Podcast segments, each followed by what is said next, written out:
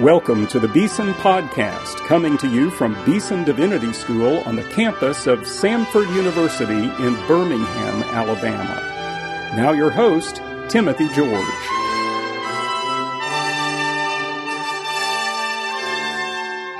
Welcome to today's Beeson Podcast.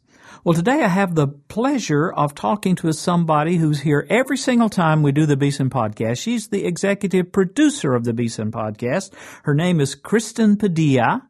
She is married to Dr. Osvaldo Padilla, a professor of New Testament here at Beeson, and they are the parents of a beautiful son named Philip.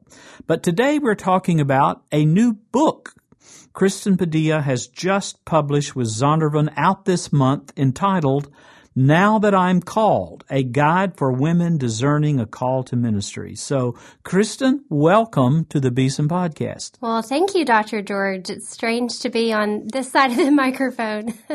Well, uh, you've written a very important book, but before we get to your book, I wish you would introduce yourself a little bit more to our listeners. They know about the podcast and they all the good things that we do come through the filter of your leadership, but tell us about yourself, your own story. I know you're from Texas. You went to Ouachita Baptist University. You're a graduate of Beeson Divinity School, but fill in the blanks. Who is Kristen Padilla? I was born to strong Christian parents. My dad is a Southern Baptist pastor. I spent my first four years at Southwestern Baptist Theological Seminary, where my dad was working on a degree. And then we moved to East Texas, later to Arkansas. And um, as you said, I did end up at Ouachita and Baptist University. Early on in my life, I felt a call, but I didn't really know what it was at the time.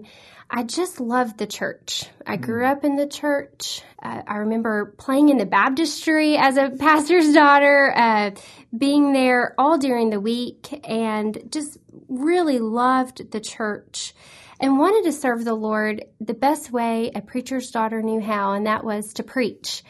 But I remember crying to my parents when I was very young, uh, perhaps around the age of eight or nine, that uh, why didn't God make me a boy so I could be a preacher? The only people I saw in ministry, my contacts were men, and the only two women I knew of were Lottie Moon and Annie Armstrong but they were both dead.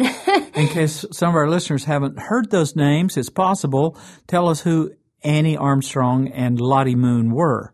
They were both missionaries. Uh, Lottie Moon was a missionary in China, and Annie Armstrong uh, was a missionary here in the States. And, and they're kind of like heroes, hero, heroines of the mission movement for particularly Southern Baptists, right? Yes, yes. And we always remembered them at special times of the year. We remembered Lottie Moon at Christmas. We would take up an offering in her name, and then we would remember Annie Armstrong at Easter and also take up an offering for missions in her name. Uh, so I was impressed by these women, but as I said, they were dead. So they were not a living testimony to me of a woman in ministry, but I still felt the Lord's leading and prompting over the years. And finally, when I was 15, my mom said to me, Kristen, if you just surrender to the Lord, if you're feeling called to ministry, the Lord will work that out. You just need to obey Him in whatever way that will look like in your life. So I did, and at first I thought that meant I was going to be a pastor's wife because my mom was a pastor's wife. Mm-hmm. Uh, and then other women told me, well, perhaps you're going to be the next Beth Moore. Um, so those are, at that point, then those were the two uh, female role models in my life. But that's how I ended up at Ouachita Baptist, pursuing a call to ministry. And then after Ouachita, ended up at Beeson Divinity School. Now, I know a couple of people have had a good influence on you and encouragement to you. One was a pastor with whom you worked in San Antonio for a while. You were a member of the staff of the First Baptist Church there. And then there was a, a female professor at Ouachita, Dr. Barbara Pemberton. Tell us just a little bit about these two people and what they meant to you. Yes, so the summer before my senior year of college at Ouachita, I began to think about seminary. And I was interning at First Baptist Church San Antonio, where my grandparents were, are members. And the pastor is a wonderful person. And he suggested that I look at Beeson Divinity School and I never heard of Beeson. So he was the first one to tell me about uh, this place. And then at Ouachita, as you said, Dr. Pemberton was the uh, was a professor um, in the Christian Studies department. She was the only female professor, and she was a great and still is a wonderful encouragement to me. What she did for me was to show me that there were many opportunities for ministry besides being a wife of a pastor. That I did not have to be a wife of a pastor to do ministry as a woman. And so I am who I am in large part because of her influence as a college student. Now, their book is called Now That I'm Called. Now, that word called, you could almost put in uh, quotation marks because it's used in various ways, even in the Bible. One meaning of calling is the same as the word election. We are called. Our election and calling is referred to the fact that we're called to know God, to, to follow Jesus Christ. It's referring to our salvation. Uh, but it also is used in a more particular way. And h- how do you understand called in the title of your book, Now That I'm Called? Well, I am using it in the way to speak of vocational calling, a vocational call to ministry. But as I say in my introduction, as you just said, that uh, the Bible is most concerned about our call as believers, as followers of Jesus Christ. That is uh, prominent in Scripture. Uh, but there is another use and sense of that word calling. Uh, oftentimes in scripture, other words are used uh, instead of the word calling, but to mean the same thing, like sending or go or appoint. Uh, so I am focused uh, on a particular kind of call, and that is a call that we uh, could uh, sum up in Ephesians 4 a call to equip the saints for the work of ministry. Those who are called to uh, train up uh, the people of God for their ministry. For we all are called to ministry as Christians. And this is what you mean by vocational ministry, right? Yes. I am talking about those who are going to be in a position of authority in the church to communicate God's word, to equip all God's people for the work of ministry. Now, I want to get to this question about women in particular because your book is uh, not exclusively for women. I mean, I've read it and I, I was blessed by it, but it's, it's subtitled A Guide for Women Discerning a Call for Ministry. So that's your target audience. Women who may be feeling, as you did as a, a teenage uh, girl in Texas, God speaking to you in a special way. Now, one thing I like about your approach, I wish you'd say a little bit about this for our listeners. You know, there are two camps, so to say, in the evangelical world uh, on this question of women in ministry. One is called uh, complementarian, another is called egalitarian. Neither of those words is found in the Bible, to my knowledge, exactly like that. Uh, say what those words mean and how you, in a way, don't want to be polarized in either camp. That's what's, in a way, unique about your book. Well, thank you. Uh, yes, often when we talk about women in ministry, it is framed around the debate of what women can and cannot do. And while each term will encompass more than what I'm going to say right now, uh, just to be succinct, uh, complementarianism in relation to its views of what women can and cannot do in ministry is going to see that as more restrictive. There are things that women, although they complement men and uh, complement complementarians would say that they are in equal standing as men before the Lord and they're made equally in God's image, that the ordering of creation and of man and woman uh, means that there are some things that women cannot do in ministry. Egalitarians, on the other hand, emphasize more equality that is more than just your standing before the Lord, but also in roles um, that anything a man can do, so can a woman. So I know I'm giving a generalization, but that's pretty much what both sides stand for. So as I, before I wrote the book, I purposely chose uh, not to write um, from the perspective of either camp. I wanted to invite all women to the table, no matter which tradition they were in. I did not want to frame the book around the debate. I believe that most women are caught in the middle and are often wounded, and that women just want to serve the Lord and they want to know if they can serve the Lord. And so, whether it's a woman who's in a complementarian tradition or in an egalitarian tradition, I hope what they will find in my book is that God's plan has always involved women and that there is a place for women in ministry. It may look differently depending on your context, but there is a place. And so one just tangible way that I try to avoid the the debate is that I do not address women's roles or ordination. So when it comes to, well, what will this look like in my tradition? Uh, I say work it out with your pastor, with your mentors as you read scripture. So we focus more on the calling aspect and less on the roles aspect in the book. You know, that's what I like about your book. your book. Sounds a little bit like Beeson Divinity School in that we don't take an advocacy position on these two positions that are out there in the in the Christian world. Uh, we have professors and we have students on both sides of those issues. We talk about them. We sometimes have even public discussions about them. We don't sweep it under the rug, but we say this should not be a test of fellowship within our community. And that makes us different from other kinds of schools. I mean, there are seminaries that are strictly complementarian. You couldn't be on the faculty if you didn't, and likewise strictly egalitarian. You couldn't be on their faculty if you didn't take that. Well, well, we have a both and approach, and we're not the only school like that. There are a number of others as well. And you seem to, I guess the word is tension. There's a tension in your treatment of this issue, which you find somehow reflected in the scriptures themselves. Is that right? That's correct. I say in the book that we don't want to write off the difficult passages of Scripture to make us feel better. But at the same time, we don't want to create a canon within a canon, elevating one text above the other.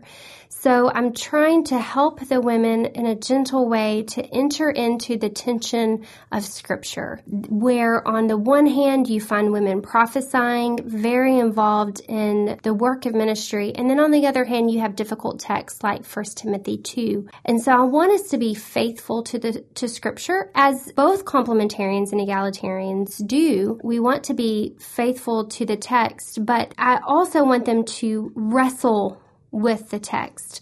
Uh, partly because they're going to wrestle with these questions if they haven't already. And I want them to be prepared for, for that wrestling now so that when they encounter these questions and they encounter these texts later, that they'll be able to stand on a firmer footing. Yeah. So let me pose the question this way. If you're a complementarian woman, and we shouldn't think all complementarians are men, of course. There are many complementarian women, even women theologians who are complementarian, and likewise egalitarians. There's both and. If you're a complementarian, what can this book help you with? How can it help you understand this issue better? For many women that I've encountered, and I grew up in complementarian traditions uh, in churches, but for some women in, in certain complementarian traditions, they might feel that there's no place for them in ministry. So I really hope that they feel encouraged where they may not feel encouraged. I also hope that they will see that even if the, their ministry is restricted to women and children, that is a valuable ministry that women and children are God's sheep. They are made in God's image, and delivering God's word for them is just as important as it is to deliver it to men. So I want them to see value in, in any sector of ministry that they are allowed to do. Also want them to wrestle with the idea that the Spirit gives gifts mm-hmm. that are not divided along gender lines. And uh, this is something that Ann Bowman talks about in her uh, piece in the book Two Views on Women in Ministry, uh, the first edition that I have, published by Zondervan. Uh, she's a complementarian, and she talks about the use of gifts. And you do not have to have an office or even a pulpit to practice these gifts. Now let me flip the question around. If you're egalitarian, what do you have to say to people who have that conviction? Yes. So there are a couple of times in the book where my egalitarian readers might feel like I'm being uh, pushing the brakes a little bit. And what do I mean? Well, I talk about uh, positively submission. I talk about put it, laying down our rights, that we might be in context where to be a senior pastor would prohibit the advancement of the gospel, specifically maybe some Muslim context. I talk about that we should never neglect the ministry of the family or the home for the sake of ministry.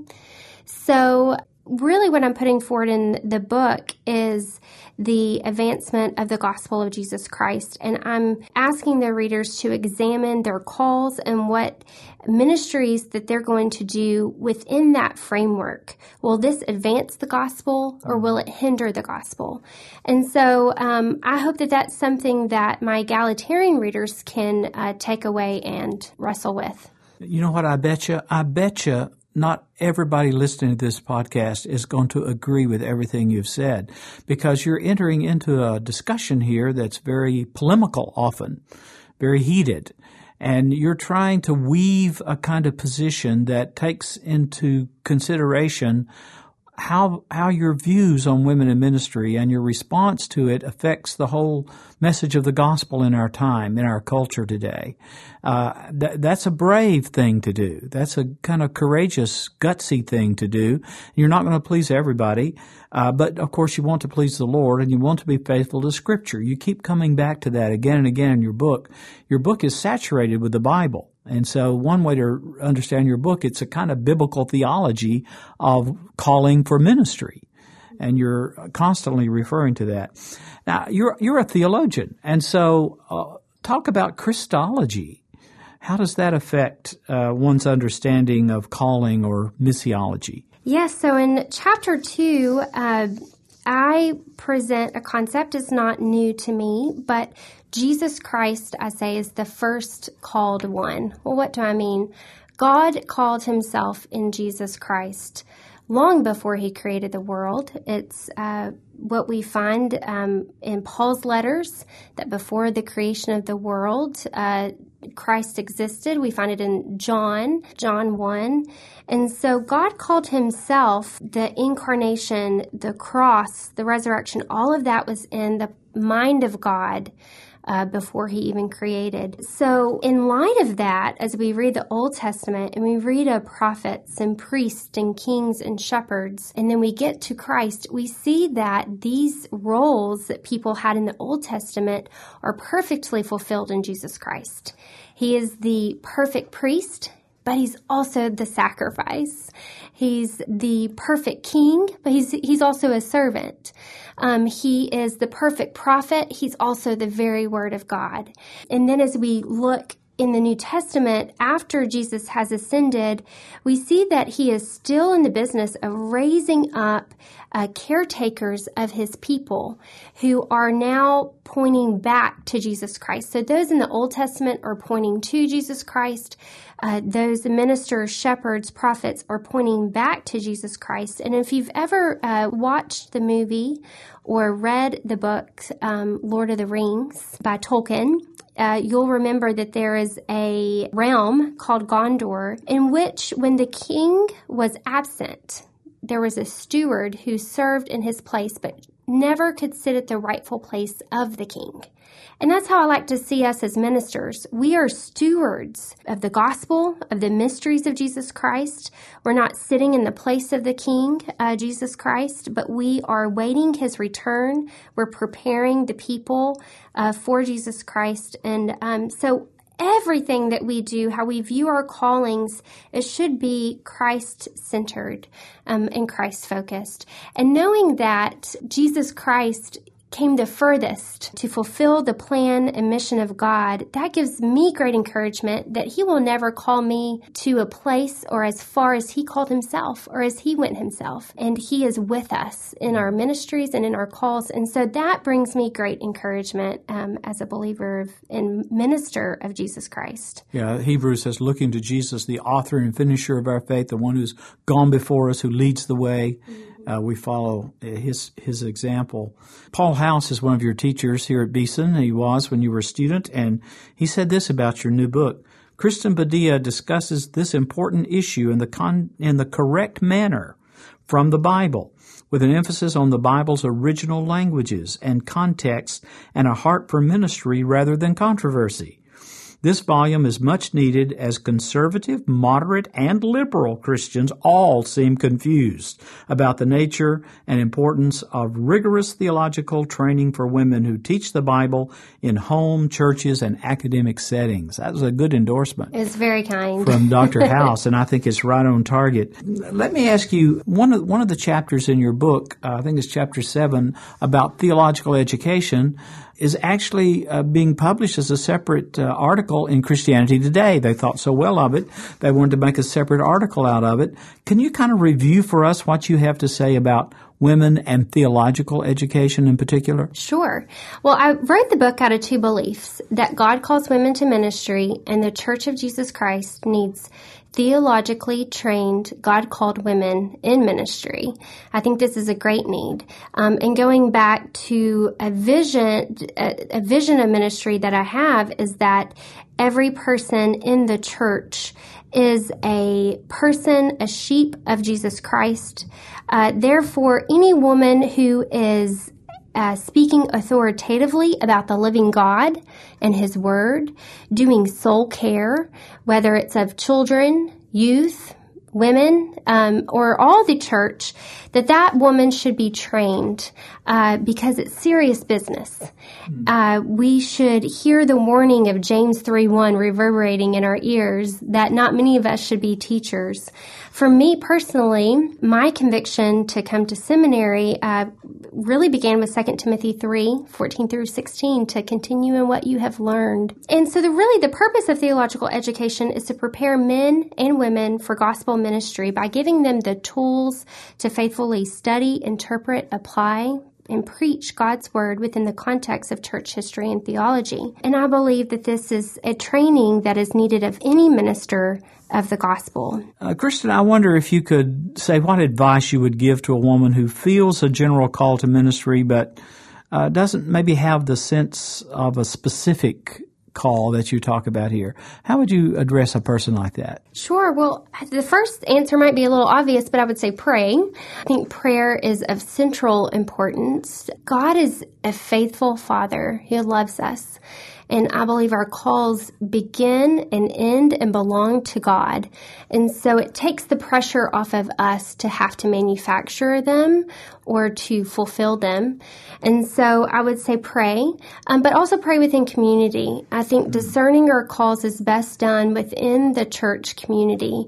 Um, ask people to surround you, um, to pray with you, to peer into your life, maybe call out gifts that they see. Some churches put together discernment committees, but if your church doesn't do that, you could talk to your pastor or another church leader and ask if if they would help you put together a group of fellow believers to walk alongside you through this process. And I would continue to involve your work, yourself into the work of ministry within the church. As you volunteer your time, God will show you the gifts that He has given you, the burdens He has laid on your heart, the passions, and um, those things will be clear. Uh, but I, I would say keep on the journey. The call, calling, like our Christian lives, is a journey, but God is faithful. A prayer that I have prayed for myself that I continue to go back to is Psalm 138. The Lord will fulfill his purpose for me. Your steadfast love, O Lord, endures forever. Do not forsake the work of your hands. So I think that that's a good prayer that um, we can all pray as we discern our calls to ministry. Wonderful. And so your book is really uh, across denominations in a way, isn't it? Uh, Michael Bird, who's an Anglican theologian, it teaches at Ridley Hall in uh, Melbourne, Australia, has written a wonderful comment about your book. Says this is the book, the exact book he says that I've been waiting all this time to give to my female students. So uh, it's caught that kind of response. It's a wonderful read. It's well written, well researched. It's challenging. You raise important questions. You admit there's some answers you don't have completely. You're still searching yourself. So it's written with a sense of humility and discernment, seeking uh, the will of the Lord, living uh, in the tension that is there within the text and in our own lives. Now that I'm called, a guide for women discerning a call to ministry. It's written by Kristen Padilla. She is the marketing and communications coordinator for Beeson Divinity School. She edits our Beeson magazine. She's written for a number of other publications, including Credo magazine, the Gospel Coalition, The Well, and so forth. Your this is your first book, though, right? It is. So, but I, I bet it's not your last. Thank So, you. Thank you for writing this book and for sharing with us on the podcast today about its mission and its purpose, and we commend it strongly. Kristen Padilla, now that I'm called.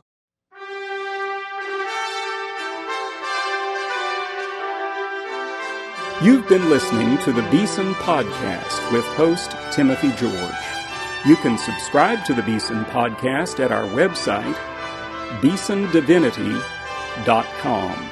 Beeson Divinity School is an interdenominational evangelical divinity school training men and women in the service of Jesus Christ. We pray that this podcast will aid and encourage your work, and we hope you will listen to each upcoming edition of the Beeson Podcast.